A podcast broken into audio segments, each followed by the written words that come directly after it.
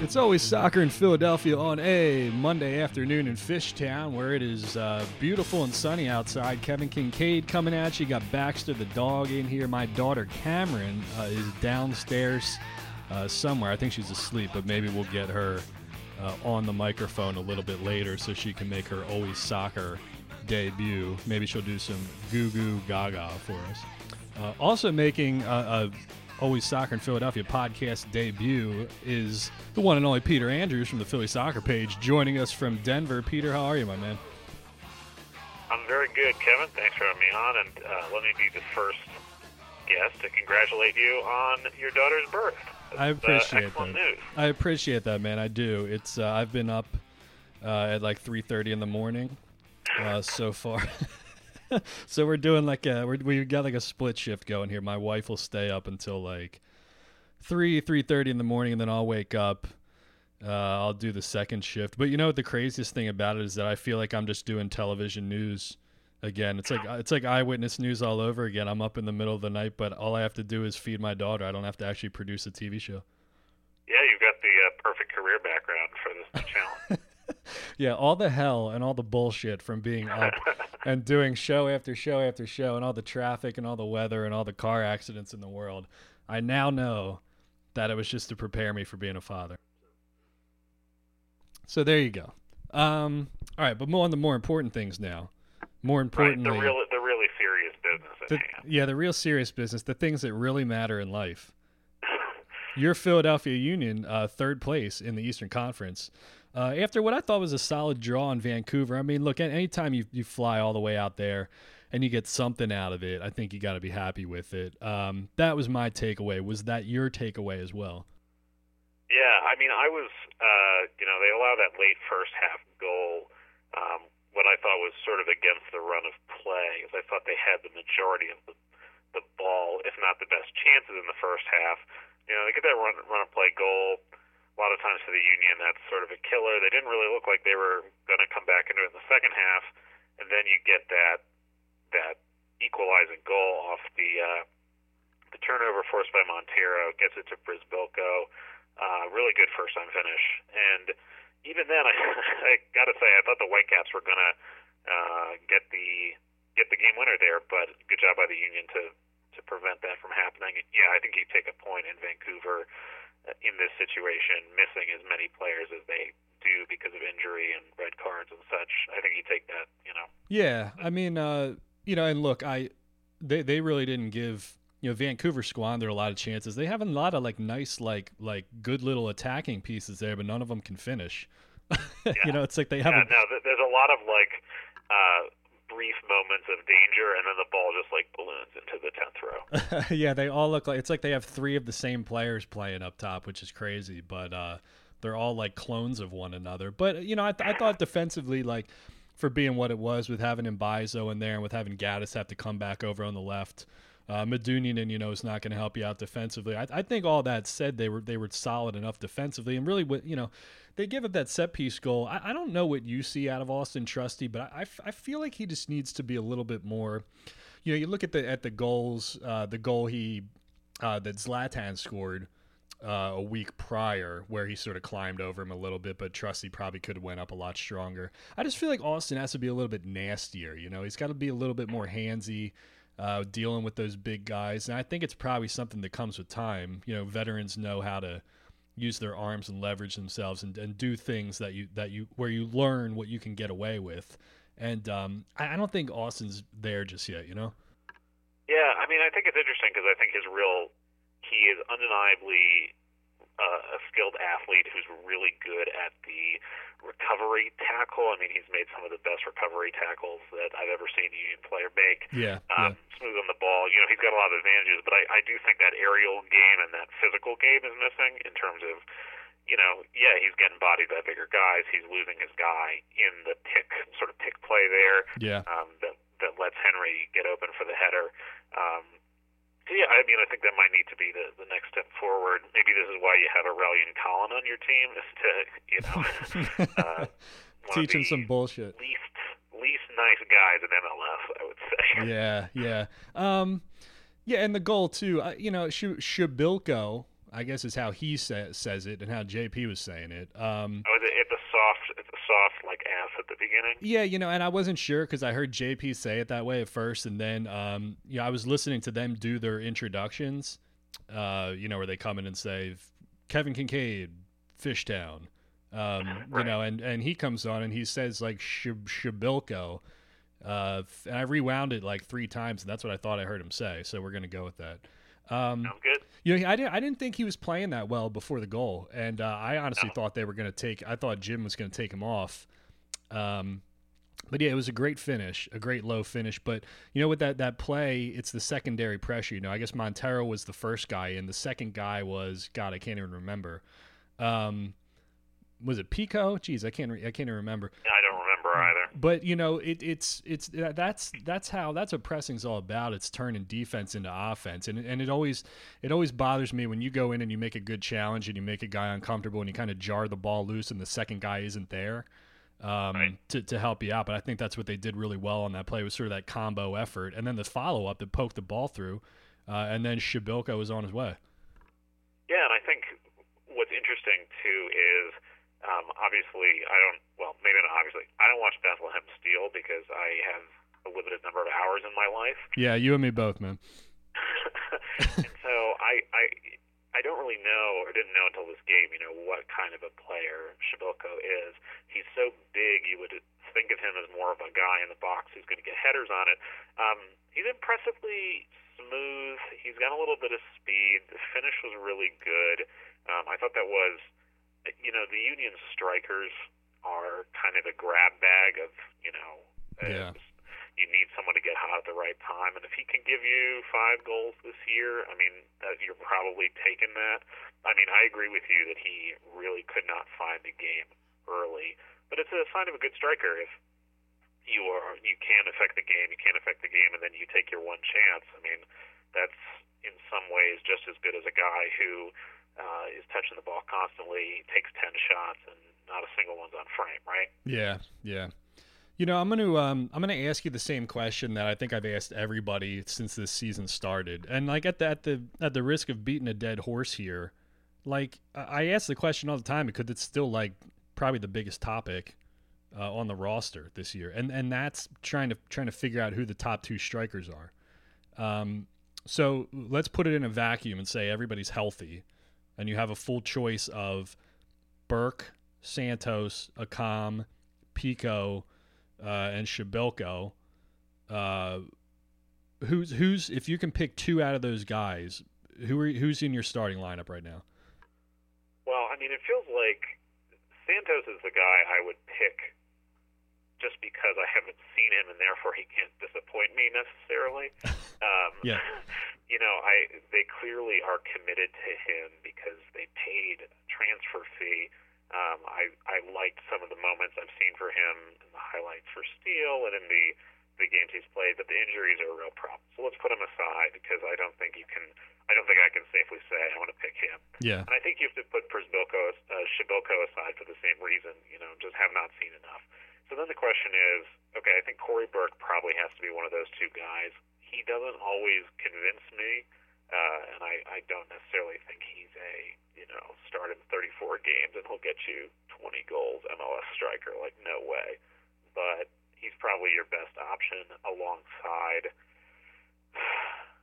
I still have to say Picault. Um, I it drives me crazy to watch Picault try to finish, and he just misses like shot after shot, and yeah. he can't even get the simplest touches on the ball in the box.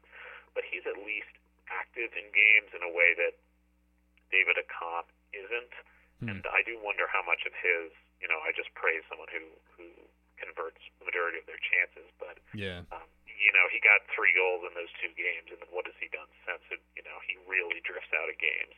Um, and I don't know if he gives you you know, if we're looking at this from the perspective of what does Jim Curtin want, and we know he prizes defensive work in his strikers, which is a certainly a theory, um, then Picault's going to give you more of that than Accam. So I still think it's Burke and Picault, but I've been heartened to see them keep trying different things up there with the hope that something sticks. I don't know. What did you think of? I wrote a little bit about this for PSP. What mm-hmm. did you think about the very brief Marco Fabian as a a second striker experiment in the Galaxy game. Yeah, I mean, God, there was just so little of it. Like I was really disappointed Yeah. because I wanted to see more of it. You know, Yeah. and uh, like the number one question that I was getting on the podcast week after week after week was, you know, how do you, how, how do you put four guys in the diamond when you really have five? You know, because everybody was like Monteiro, Aaronson, uh, Fabian. How do you do it? And I was like, well, the, you know, the one way they can do it is to play Fabian up top. You know, um, but I, I don't know. I mean, I feel like he's not even getting enough touches when he plays as a number 10, you know? Yeah, So I don't know if that's like you know, I don't I don't I don't know if that's solving the issue. It's solving the problem of getting five guys into four spots, you know, by making one of them a striker. But I don't know if it's getting him more touches on the ball and to, and to advance that idea.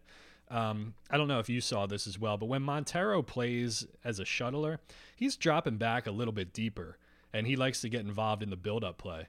Um, and you saw that where he was coming back, and it almost looked like a double pivot at times with him standing next to Medunjanin or wanting to receive the ball from Medunjanin and be that second level uh, beyond the defensive midfielder.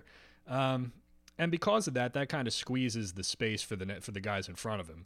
Whereas, I'm trying to explain this the best I can, or else this is terrible podcasting, right? trying to trying to do a visual medium on a non non visual thing here. Um, but now, when you had like Bedoya and Aaronson in there, for example, they like to push really high, and so what that does is that like Fabian actually then drops deep to get the ball.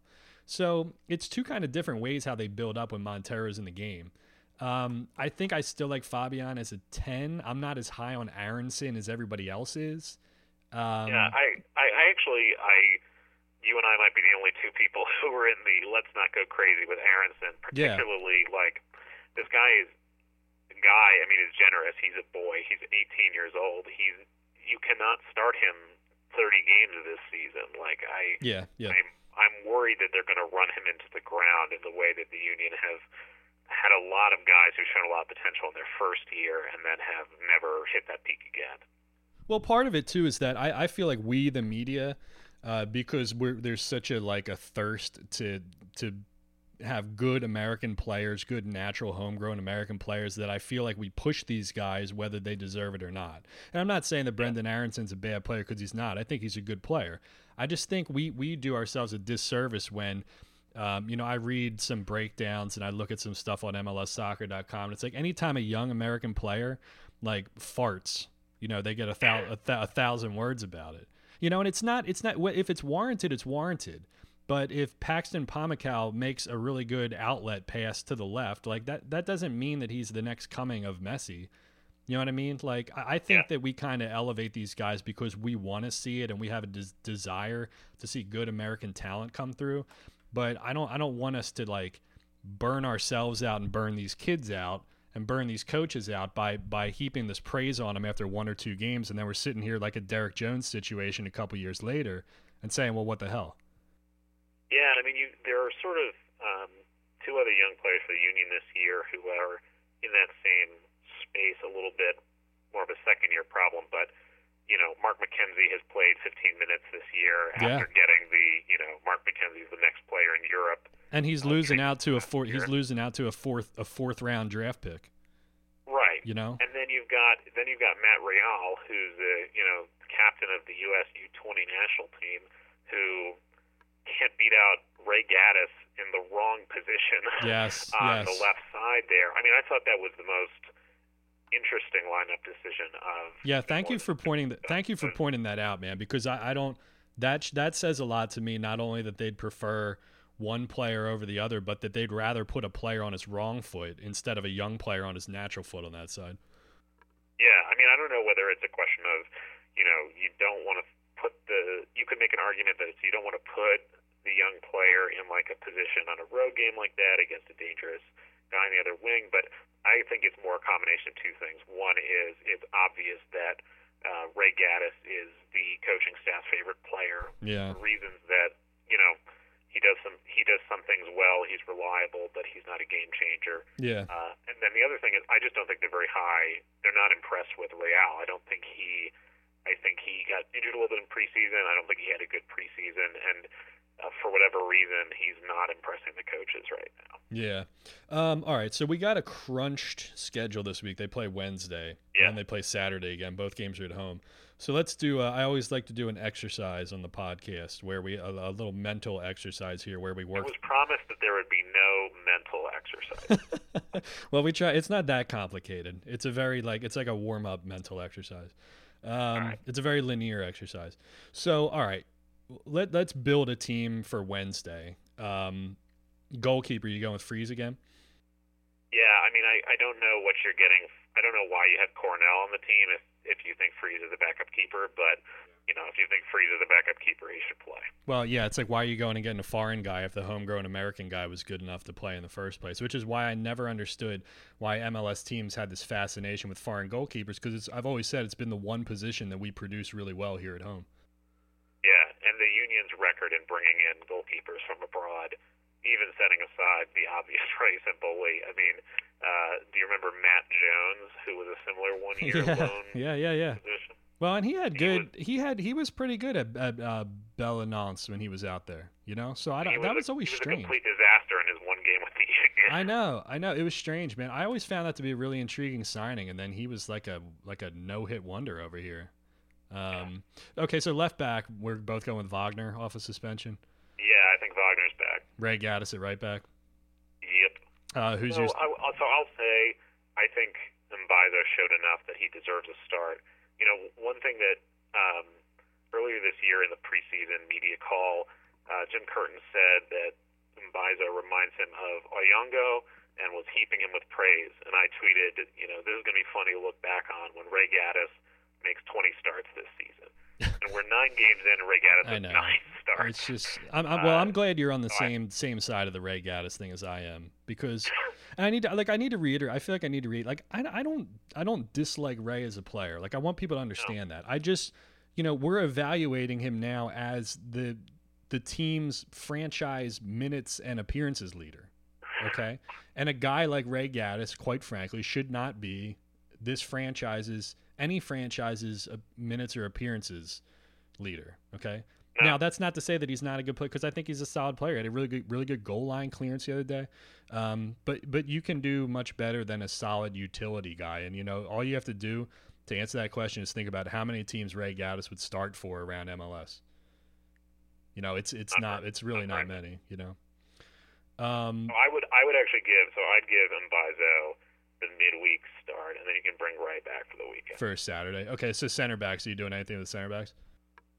I don't think McKenzie's healthy, so I think you stick with uh, Trusty Elliott. Yeah. Um, Medunjanin, you think his legs are good for Wednesday?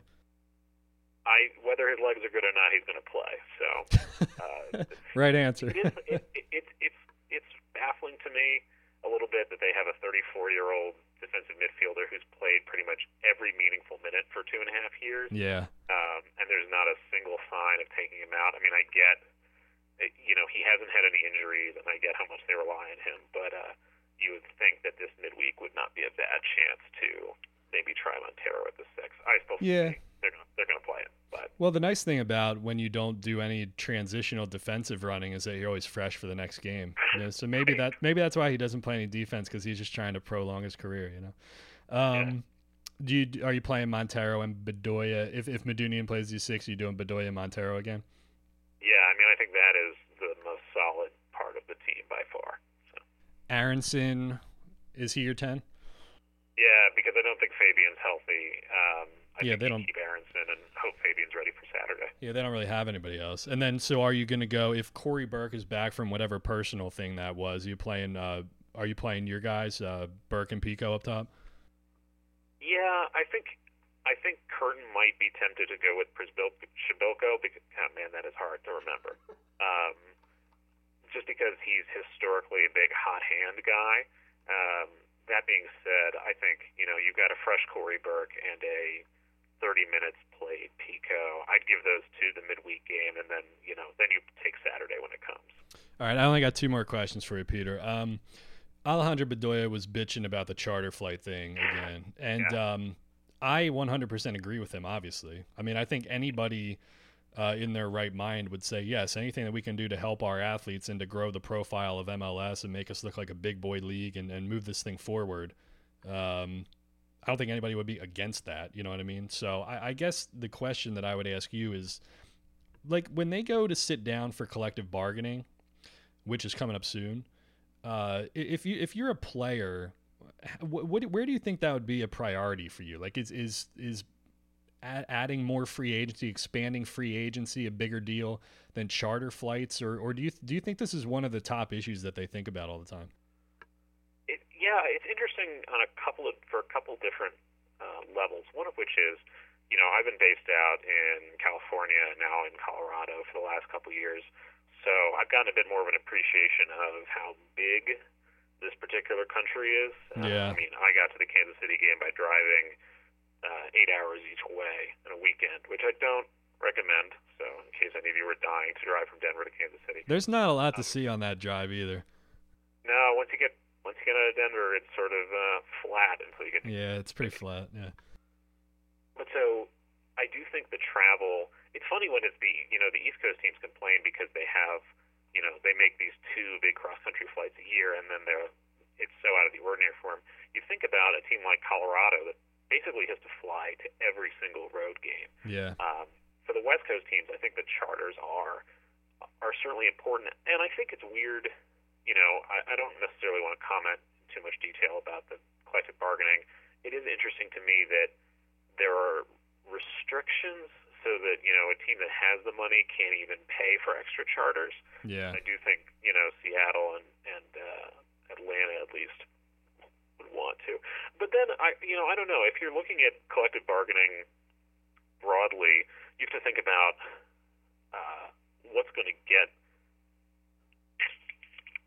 I think a bigger issue for the players will be how to divide the pie of money in MLS, yeah. where either that pie is getting bigger or the pie is a bigger share of it's going to them. And I don't think charter flights necessarily are a big share of the pie. No, because I think I that important, but I also think you know it's been it's been a while since the last CBA. I think it's entirely plausible that getting more charter flights won't require a huge concession from the union, if that makes sense. Yeah, I just think the last time around, and I don't want to go too deep down the rabbit hole in this, but I think the last time around, they the players uh, conceded way too easily.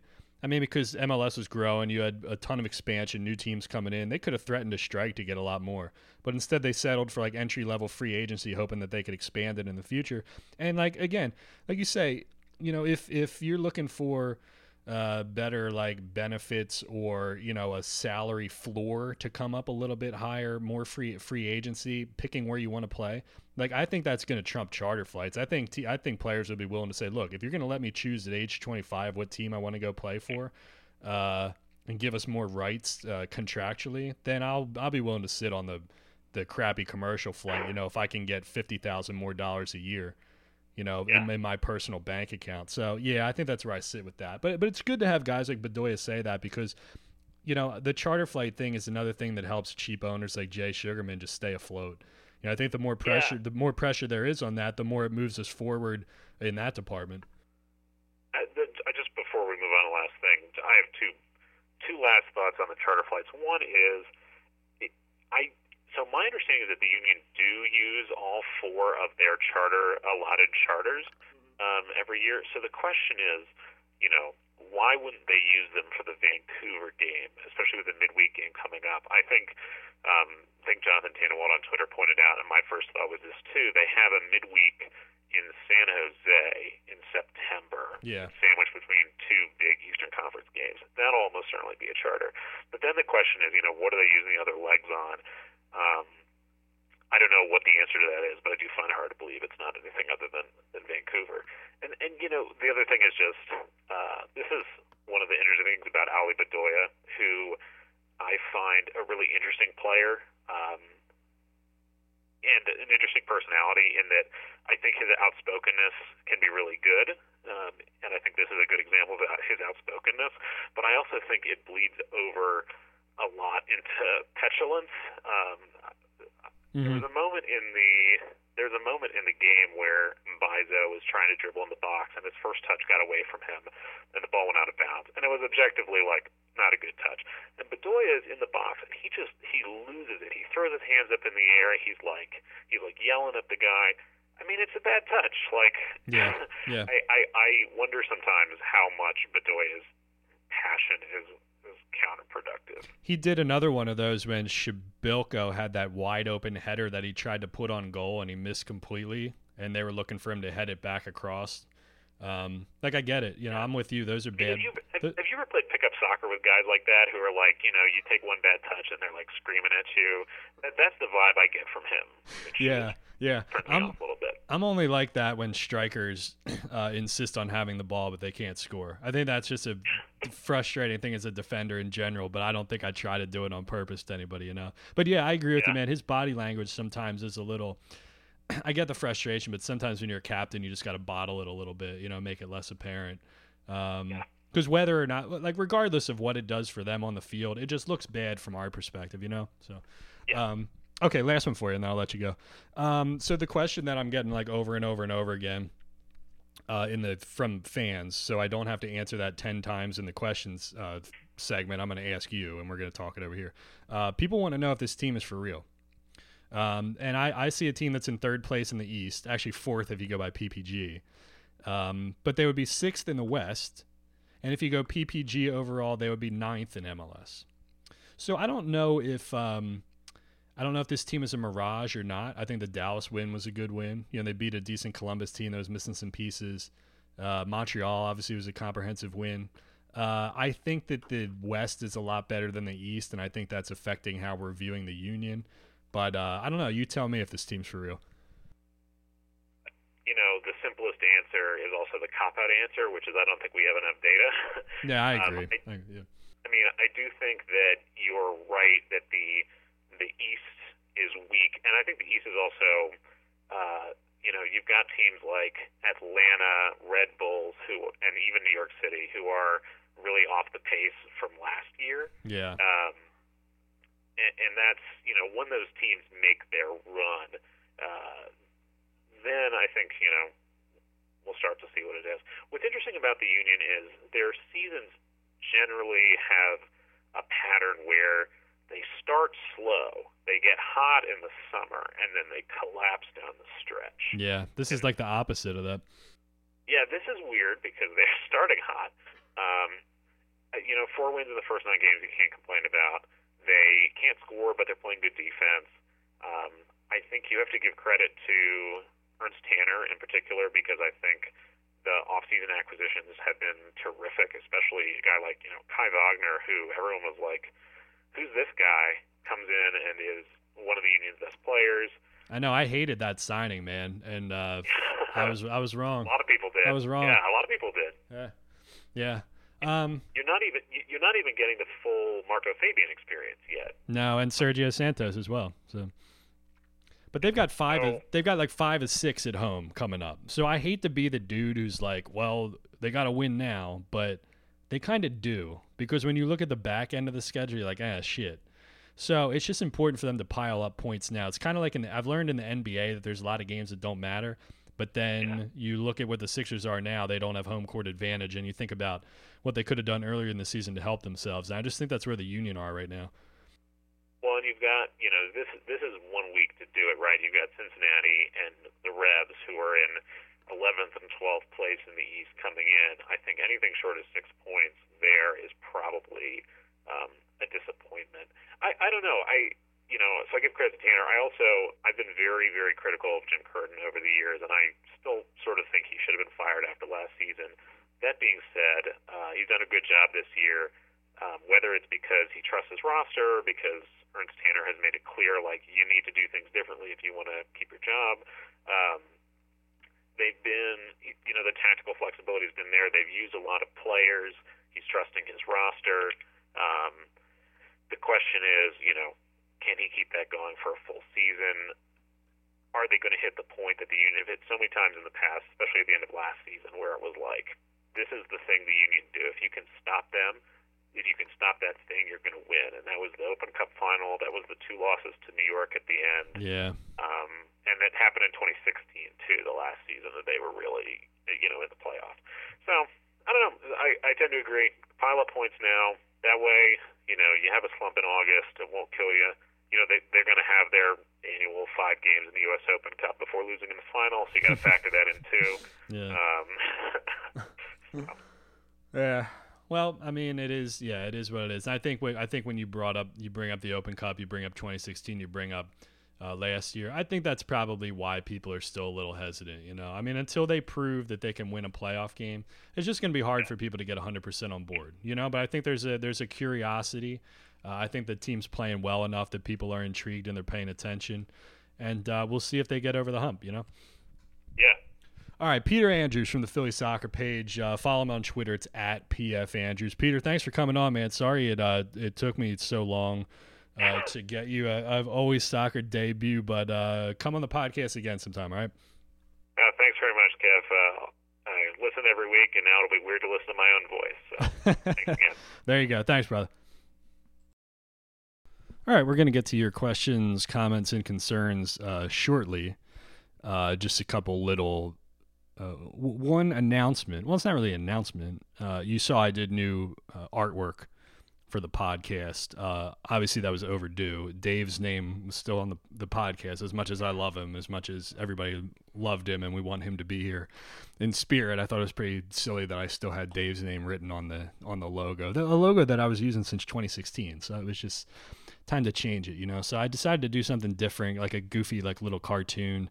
Uh, Russ and I on Crossing Broadcast, more than this podcast, much more um, on that podcast. We we always like spoof, like make fun of the cliche Philly blue collar, hardworking, lunch pail, you know, fake tough guy thing that we talk about all the time on sports radio. So I was like, why don't I do a snake for the Union imagery? I'm gonna put a hard hat on his head. I'll give him some headphones so he's listening to the podcast. And he's got his briefcase. He's got a brown paper bag lunch you know, it's it's the most hardworking blue collar Philly snake uh, that I could come up with. But of course, um, everybody was wondering why he didn't have any hands, why he didn't have any feet, why he didn't look more like Phang. So, um, yeah, my photoshopping skills are just kind of entry level. So maybe maybe I can touch it up a little bit or whatever. But I hope people like the new cover. It was uh, they're the new artwork. It was time to do something different. Um, I did write down more notes. Like while I was, I, I actually sat down and watched the game and wrote notes by hand on a pad, which I never do. But I was just checking for poopy diapers and uh, bottle feeding and watching soccer. So I figured I could do it. You know, um, a couple things that we didn't mention with Peter on here. Um, see Monteiro double pivot. I talked about that. Uh, Bedoya, yeah, it always fascinates me how Bedoya always finds a way to get open at the near post on those corner kicks. Um, I don't know if it's just that people don't. Um, people kind of underestimate his ability to, to wriggle free and to find space because he's not a big guy, uh, but he always he's gets some flicks on and he gets some uh, some good stuff in the near post. I don't think he touched that ball actually in the first half, um, but I think he distracted. I think he got in front of the, his marker and it hit off of his marker and almost went in the goal. Um, it's kind of like Dax McCarty in a way where he just uh, he finds he finds spaces on set pieces and he just knows where to be. I think that's veteran stuff that you can't really teach, you know, and he just sort of uh, knows where to be and feels his way around the box. Uh, Matt Freese, yeah, you know, I thought he was pretty good. He had like the one little miscommunication there with Ray Gaddis, I think, where Gaddis thought he was going to come out. Uh, thought he was going to, that Gaddis was going to come back. Um, but he had a great save, a great kick save on that counterattack. Um, I thought he was pretty strong coming and claiming. Um, so I liked what I saw from him. Brenden Aaronson looked like, looked a little bit rushed. I thought in this game, uh, there was a couple balls that were played right to his feet where he looked like he just didn't have his legs with him. Uh, he lunged at one that kind of went almost right through his legs. That one on the corner of the box that you might remember. Um, he didn't have his greatest game. I thought Mbaizo was okay. Uh, he hit one cross into side netting. Um, he there's this amazing movement that the Union had where they had a couple like pass, they got like three or four passes and went right up the field, and I think there was a great Bedoya play in there too. Um, and then he had a terrible touch, wide open on the right flank, where he just gave the ball right back to a defender, and Bedoya lost it. A couple guys lost it, I think. Um, David Accam, I actually thought was okay. Like I, I, think he has some good touches and some purpose going forward. Um, I think Peter's right. I think sometimes it's harder harder for him to find the game, or sometimes he drifts in and out. But when he does get on the ball, I think he's got more of a clear intent to of what he wants to do, where he wants to go, how he wants to turn. Uh, which is I don't which I don't think you're seeing with Picault right now. I think if you could take Picault and Accam and combine them into one player right now, you'd have a really really good player because uh, one guy's strength is the other guy's weakness and vice versa. Um, Przybylko we talked about um, the Tommy Smyth meter. Um, it, uh, Tommy was fine. didn't really have any like big glaring mess ups that I noticed. Um, uh, he called. Uh, well, he talked about the Bedoya yellow card. He thought it was a 50-50 ball. It's not really a 50. I mean, if you're lunging and your studs are up like that, you're always going to get a yellow, obviously. And there was an early play in the game where uh, Yordy Reyna uh, fell down when the ball bounced off the turf and went over his head, and Tommy thought he was looking for a foul, but he's not. He was wasn't looking for a foul there. Anybody who's played on shitty turf knows that sometimes you get those bad bounces or a ball's played behind you, and there's nothing you can do about it. Uh, you watch it go behind you or over your head, and you just sort of like fall down because you got nothing else to do. Like you're not going to turn and pivot out of it. So. Um, JP actually had the biggest mistake in the broadcast. He kept he kept saying uh, R Diaz, R Diaz instead of uh, Ardaiz, and somebody corrected him. Some uh, producer must have gotten his ear or something and said, "Hey, it's R. Ardaiz," and so he said that twice, and then he went back to saying R Diaz. So I don't know, it was a tough one for him, but I thought the broadcast, I thought they did a pretty good job uh, the other day. All right, so let's get into Twitter here and see what y'all want to talk about. We had a variety of questions, some Game of Thrones stuff in there. Oh, I I solicited Game of Thrones takes, so there you go. Uh, JM from the Wonder Years band. Uh, he said, "How do you think the team feels about Bedoya pulling the curtain on travel, uh, pulling back the curtain on travel, and low key talking shit via Instagram?"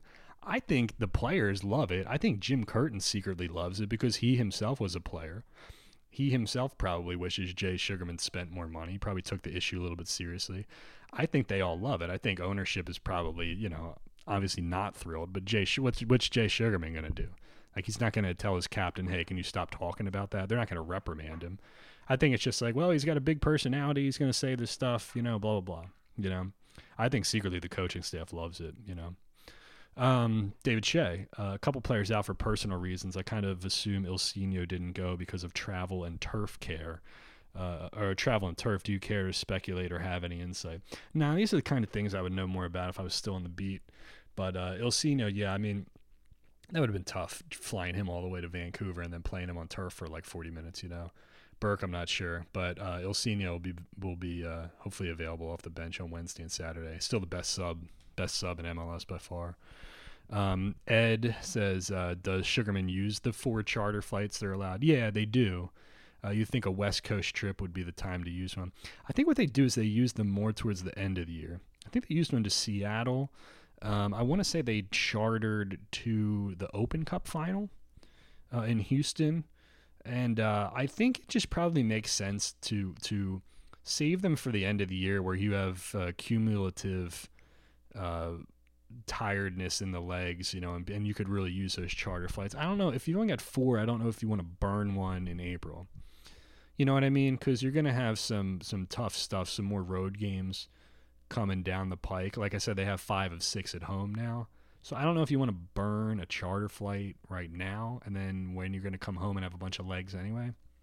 You know, I think you got to save them. You got to value them. You know. Um, Dave Zeitlin checking in. Uh, bigger surprise Grey Worm surviving the Battle of Winterfell, or the Union possibly moving into first place Thursday. You know, I will say that I thought more people survived, and if you if you haven't, if you're not caught up on Game of Thrones, here's your spoiler uh, warning. I'll count to count to five, and you can turn off the podcast. All right, five, four, three, two, one.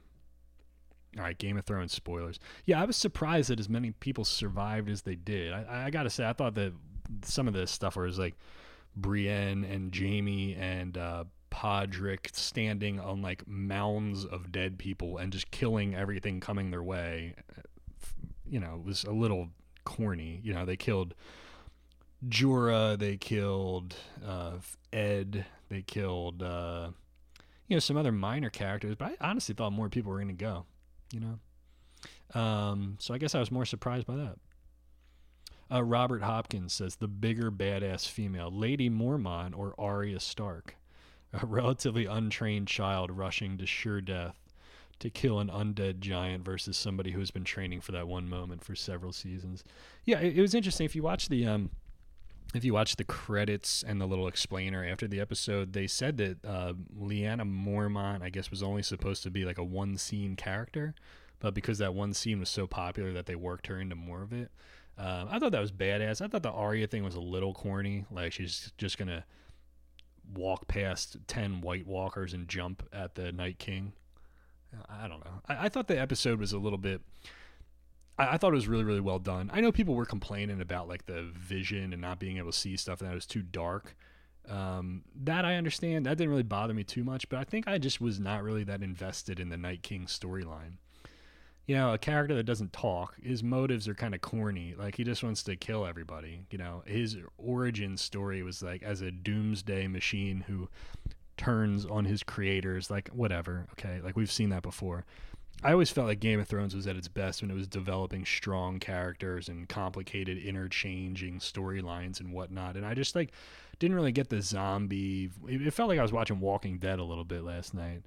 You know, like I, am not super into the zombie. Like I grew up like all you did playing like, uh, you know, Final Fantasy and, and Diablo and stuff like that. But I think one of the things about Game of Thrones was that all the fan high fantasy and like uh, dragon zombie shit on the side, like you still had like very strong storylines and character arcs and intriguing characters who you were invested in because they built them up uh, with great writing, you know. And I just didn't something about the Night King storyline just like didn't really.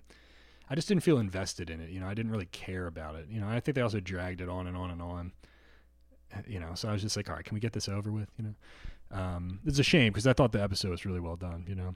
And let me just say something about the badass female thing. Like I, you know, all these people come out and they want to write their like ten thousand word think pieces about like feminism and like, you know, the future is female or whatever the fuck, right? So, um, but I, I, don't, I don't, I think that's out of place. I think that's misplaced for them to focus on that after an episode like last night. Because if you go back to the beginning of Game of Thrones, Game of Thrones has always been ahead of the curve in having really, really strong female characters. You know, Daenerys is arguably the most powerful person in the whole world. You know, Cersei is sitting on the Iron Throne right now. Um, I know when you juxtapose that with some of the things, some of the scenes where how they, uh, some of the scenes with Sansa and how they've treated women uh, in the storyline over the years, I could see how how you might be able to counter that. But um, I always feel like they've they've the, the, Game of Thrones writers have always done a really good job with that of having a good balance of like strong um, female characters, strong male characters. Um, you know, a lot of di- not. I mean, there's not a, as much diversity maybe as you you would be looking for but they wrote some stuff into Grey Worm's storyline as well. I think. Um, yeah, I don't know. I just it's always interesting how how some people seem to default um, to that. They want to make it about some big social thing. When I think honestly, like Game of Thrones had done a really good job um, of all of that over the years. You know. Um, okay. Anyway, that's enough. Enough. Sorry, I just went on a Game of Thrones uh, tangent there for. Uh, for whatever reason. Um, Jeff wants to know about the personal reasons that kept Ilsinho and Burke out of the Vancouver game. Were they visa related? Yeah, I don't know. I don't. I don't think Cory has any visa issues. Um, I don't know why he would. And Ilsinho has. I don't think has any visa issues. So, um, PA Bias says, did Earnie Stewart intentionally lower the expectation bar so that anything good coming out of this franchise would make him the hero? Um, in the end, it seems like Earnie was holding them back, especially Curtin. Well, yeah, I mean, I don't know. Again, we, have said before, and Earnie is on the record saying that like he he didn't make Jim play any specific style or any kind of um, formation or anything like that. You know, the the way it goes is that Jim wanted to play four two three one, and that's what he told Earnie, and that they, were fine with that. Um, but yeah, I think some of the comments that Earnie made early in his tenure, you know, the conversations that he and I had, where he said, "Well, you know, these guys can't even learn one formation, right?" or how he kind of dumbed down the team and made it seem like they weren't capable of doing certain things. Um, you know, it was like a training wheels kind of thing, you know. But I think because lowering, I think lowering the expectations helped him specifically because I think he always knew this was just a, a stepping stone to a bigger job, you know. So he was always going to build his union resume on the academy and like the back end kind of stuff with the franchise. It wasn't necessarily about wins or losses, um, and that was a safe way for him to to keep his standing for when that U.S. soccer job became open. You know, don't get me wrong. I think Earnie did some really good things here, but um, you know, Ernst has been uh, more inspiring so far. I think. Although you do have to remember, I think people forget like Earnie did bring in Dochkal. Uh, Medunjanin was a good signing. Um, so some of the stuff that happened at the back end of Earnie's tenure, I think people kind of forget about, you know, because I think we had soured on him by that by the time that stuff came around. Uh, Gonzalez says, we have enough data points to say whether we're good or just good against mediocre opposition?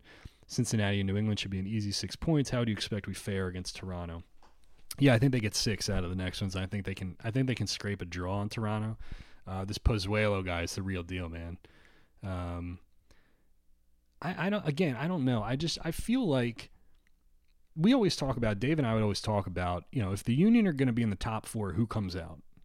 You know, it's not that we didn't think the Union had the talent. We do think they have the talent, but I just never see you never see Atlanta, Toronto, uh, New York, and New York come coming out of the top. But they're all having bad years. You know, I, I honestly like I don't want to be negative about it, but I just think it's I think the East is not that great. The Union, to their credit, have filled the void. Um, you know, and if those teams, if the cream starts to rise to the top again, talent wise, I think that those teams can overtake the Union. You know, so I think it's a combination of that. I don't think the East is that great. I think the top, the teams that have historically been the best in the East are not good this year. Um, but the Union are doing exactly what they're supposed to do. You know, you fill the gap. Uh, and make those teams chase you. And I, th- I, think that's the unique perspective that we have this year that we haven't had over the last couple years. You know, make them chase you. Uh, Man on says uh, looked raw. Uh, I read someone say otherwise, but it seemed to me that Kai could have really helped that game. You think they pulled two wins with him back in the lineup this week? Yeah, you know, there was at least three or four occasions where they gave Ray that flank, and he's just not he's just not going to put the ball on his left foot and drive a ball in. You know, um, for a time there, I actually thought Fabinho might have been a decent sub, um, but then Ray, of course, had the goal line clearance, so go figure. You know, um, and Mbaizo looked like he was being conservative. Uh, I don't think he wanted to get caught too far forward, uh, but I, there was there were some attacks that they had in the second half. They were just really really narrow, um, where everything was clumped in the middle. And because they weren't getting much out of their fullbacks, I think that's why Przybylko, you know, he really didn't get a lot of service, didn't get many balls on his head. Um, and again, it's telling that they would go with a right-footed Ray Gaddis at left back instead of giving Matt Real a start. So we'll see if that changes on Wednesday. Uh, Sean Day says, "Are we going to get a home playoff game this year?" I still say no. So I said at the beginning of the year, so I'll stick to it. Uh, Union Report says thoughts on uh, Union's biggest offseason acquisitions of Fabian and Santos. Too early to judge. Yeah, it is. It is. I mean, remember, everybody's just got to remember that Dochkal started off slow last year too. Santos, man, I, it's been disappointing because I feel like there's a job for him. You know, um, paid five hundred thousand dollars for him. I want to see him on the field. What the the little I did see of him, I kind of liked. You know, because I, I, just think you know again, I think Accam and Picault do have some redundancy in their game, even though I talked about that strength weakness kind of thing. Um, I still I, I think if you, I think I'm giving you the same answer I gave you the last couple weeks. If you're giving me my choice, I think I'd like to see Santos and Accam up top. Uh, so we'll see. Uh, Captain Penguin says the fact they did the whole thing at night uh, was the biggest waste of $62 million ever. He's talking about Game of Thrones. Uh, most televisions, even newer HDTVs, don't handle true black or dark backgrounds well, so you couldn't see half of what was going on. And then to make it worse, they throw a snowstorm in. Yeah, you know the the thing I, I think the most annoying part of that episode was when the dragons were just flying through the fog. Like we we got that shot like ten times, and it was you only needed to see that once or twice. Okay, Daenerys and Jon are flying through the clouds on dragons and they can't see. All right, we got the we, like we got the point the first time, you know. So um Christo says according to 538 the Union are the third best team in the league. Is that accurate? No. No, I don't trust 538 one bit. Um I don't I don't like I don't like polls and and uh, extrapolations and data and stuff like that. You know, I, I don't soccer's about the eye test more than anything, you know. Just my opinion. Uh, Joe says you're manning the wall at Winterfell. You have a Union player of, of your choice to your left and right to survive the night. Who do you pick and why? Man, that's a good question. Um, well, I think naturally you got to go defense and goalkeeper here. You know, because you're you're holding down the fort literally and figuratively. Um, Andre Blake would be good. I, I like Faryd Mondragon, actually. I was not a big fan of him as a person, but I think he was very, very good at organizing. I think he would have been a good person to organize uh, my left side, the left flank, if I was the uh, commander here. And on the right side, I'll go with uh, I'll go with 2011 uh, Danny Califf because he was on a tear that year, just basically demolished anything that came his way. So I'm going to put be the Battle of Winterfell. It'll be Kinkead in the middle. It'd be Baxter up front. Baxter will lead the charge, and then we'll have uh, Faryd Mondragon on the left and Danny Califf on the right. Um, Eric says most surprising thing about having a baby, and what's her favorite Wu Tang album? I haven't like I haven't really exposed her to a lot of music yet. I played uh, I was listening to rock on my phone the other day, and a Budgie song uh, came on, so I played that for her. Um, that was her first rock and roll song that she heard.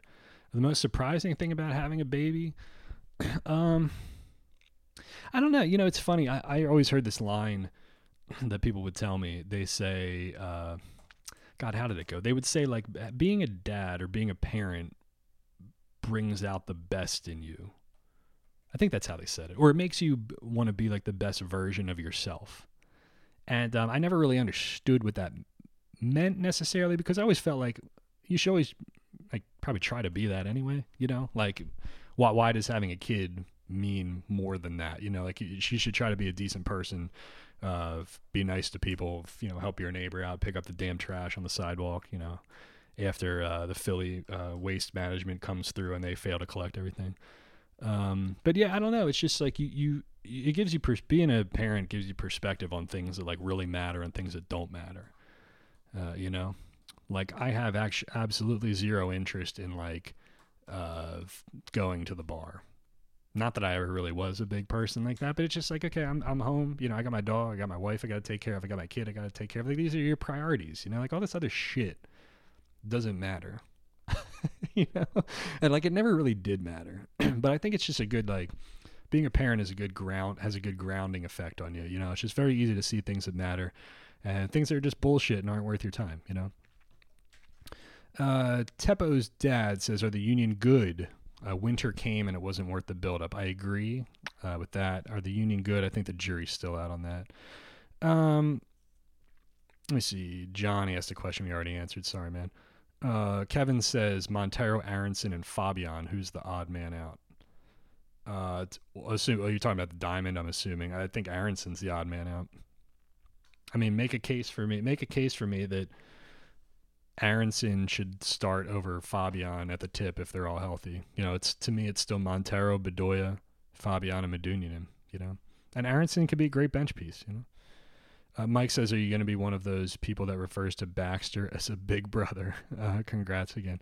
Uh, yeah, we've me and my wife have made some comments like that. You know, he's been actually very well behaved. I got to give Baxter a shout out on his podcast. Um, he's doing a lot of sniffing. He likes to sniff the baby, um, and he. Um, I don't know if any of you guys who have kids and dogs have noticed this or noticed this like right away, but it feels like he's being like a uh, God, how would I describe it? It feels like he's being like a like protective of the baby. Like he'll follow the baby, like wherever we take the baby, he'll follow it around and he'll like lay down next to it, like he's guarding it or something.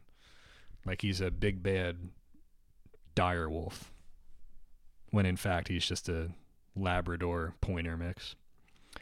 Um, Cullen says, I know you always comment that you don't get trophies for starting your kids, and I agree. However, the idea uh, is starting these young kids, uh, starting these kids young increases their eventual upside over time, getting you a trophy. Just wanted to throw that out there. Uh, no, man, that's fair. That's a good comment. I, yeah, to reiterate, like I just, I think it goes hand in hand with the IAX thing. I, I don't like, t- I don't like people telling me that this is the right way to do it and this is the wrong way to do it. You know, I, I don't feel like putting eight kids on the field really helps anybody. I like, I like how the Union are doing it. You know, you've got Aaronson out there, you've got Trusty out there. Um, you've got a couple homegrowns on the bench. Uh, you know, I, I like that it's a mix of that. You know, I think that's always what it's supposed to be. It's supposed to be a blend. You know, some foreign superstars, um, a couple decent TAM signings, grab some guys through the draft, uh, bring some kids through your academy. You know, mix and match. I think that's that's the best way to do it. You know, I just think we're so desperate to have good young American talent come through the pipelines that if any of them does anything that could be remotely be correct, we're like, oh yeah, rah rah, this guy's the next biggest thing. I just don't. I don't like I was saying to Peter, I don't think that helps us at all. You know, I don't think that does us a service. You know, uh, John says should Trusty sit if McKenzie is healthy? He's played poorly the past few games and might be a good time for a rotation. Yeah, it's interesting. I think because McKenzie plays on the right and Elliott plays on the right too. So I, I, you know, if you put Elliott on the left, you know, he's not going to be he's not going to pass the ball as well as he does. Uh, McKenzie on the left. I'm not really. Sh- I don't remember how much of that he played last year, but um, I've said before. I, I don't really. To me, it doesn't really. Center back uh, playing on the right or the left, it doesn't bother me that much. But obviously, I didn't play at an important level. All I can say is like I, I like playing on my right. I like playing on the right side because I'm right-footed, and if a def- if a attacker's coming at me and I get flushed, and I'm pushing the ball out of danger to the sidelines, I can drive the ball with my right foot, on my strong foot to the sidelines. You know, if I'm on the other side uh, and uh, somebody's pressing me, or if I have to move to my left, I'm not as comfortable driving the ball up the field on my weak foot if I'm playing left center back. So I would always like to play right center back versus left center back. Um, changes the angles of your diagonals and stuff like that too. And and Jack Elliott's a good passer, so um, that's something to look for if they do do that. Uh, Rich says, is Jamiro uh, very, very skilled, or have these first few starts been an illusion? Uh, his shiftiness and his patience reminds me of Nogueira. Yeah, it does a little bit, especially the areas that he occupies. He likes to sit to the left of the defensive midfielder, which is typically what a number eight does. Um, so if if the center back split a little back and split a little bit, Medunjanin drops kind of in between them, not right between them, but in an area above them and kind of between them, then Monteiro will go to one side or the other of Medunjanin. Um, and he does have a really low center of gravity. You know, he shifts and he turns really well. You guys who all watch Vincent Nogueira know that he had he had like one of the best chop turns, one of the best outside of the right foot chop turn pirouettes that I've ever seen.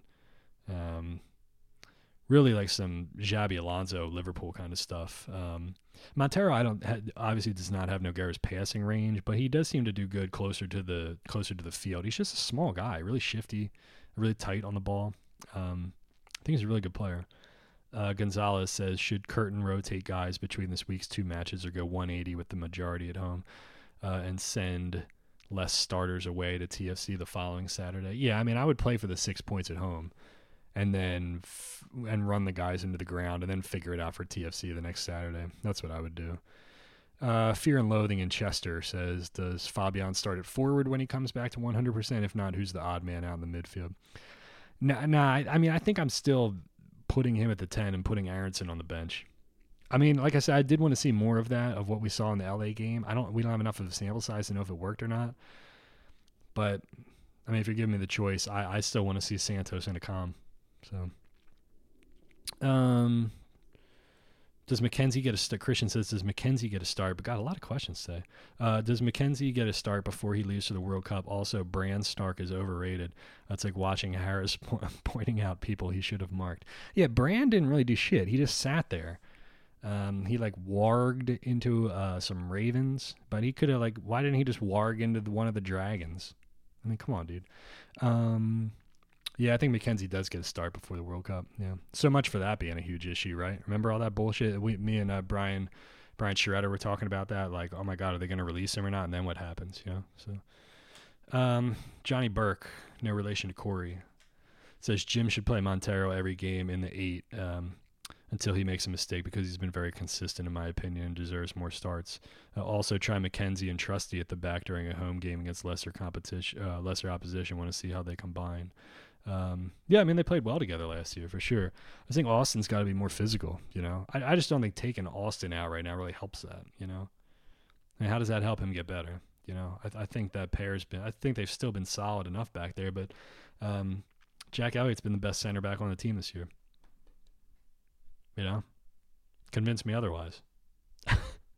you know, so as much talk as there was for Trusty and McKenzie, you know, um, fourth round draft pick out of West by God, Virginia uh, has been the best uh, center back of the group. You know, that's even with Aurelien Collin in there too. So, all right, about one hour on the dot. Thanks for listening, everybody. First podcast uh, since having the child, uh, which is a win in itself because everybody told me that my life was going to be over.